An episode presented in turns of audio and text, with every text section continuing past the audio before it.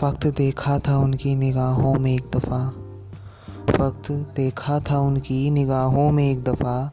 अब निगाहें ही नहीं उठती किसी और के तस्वुर में।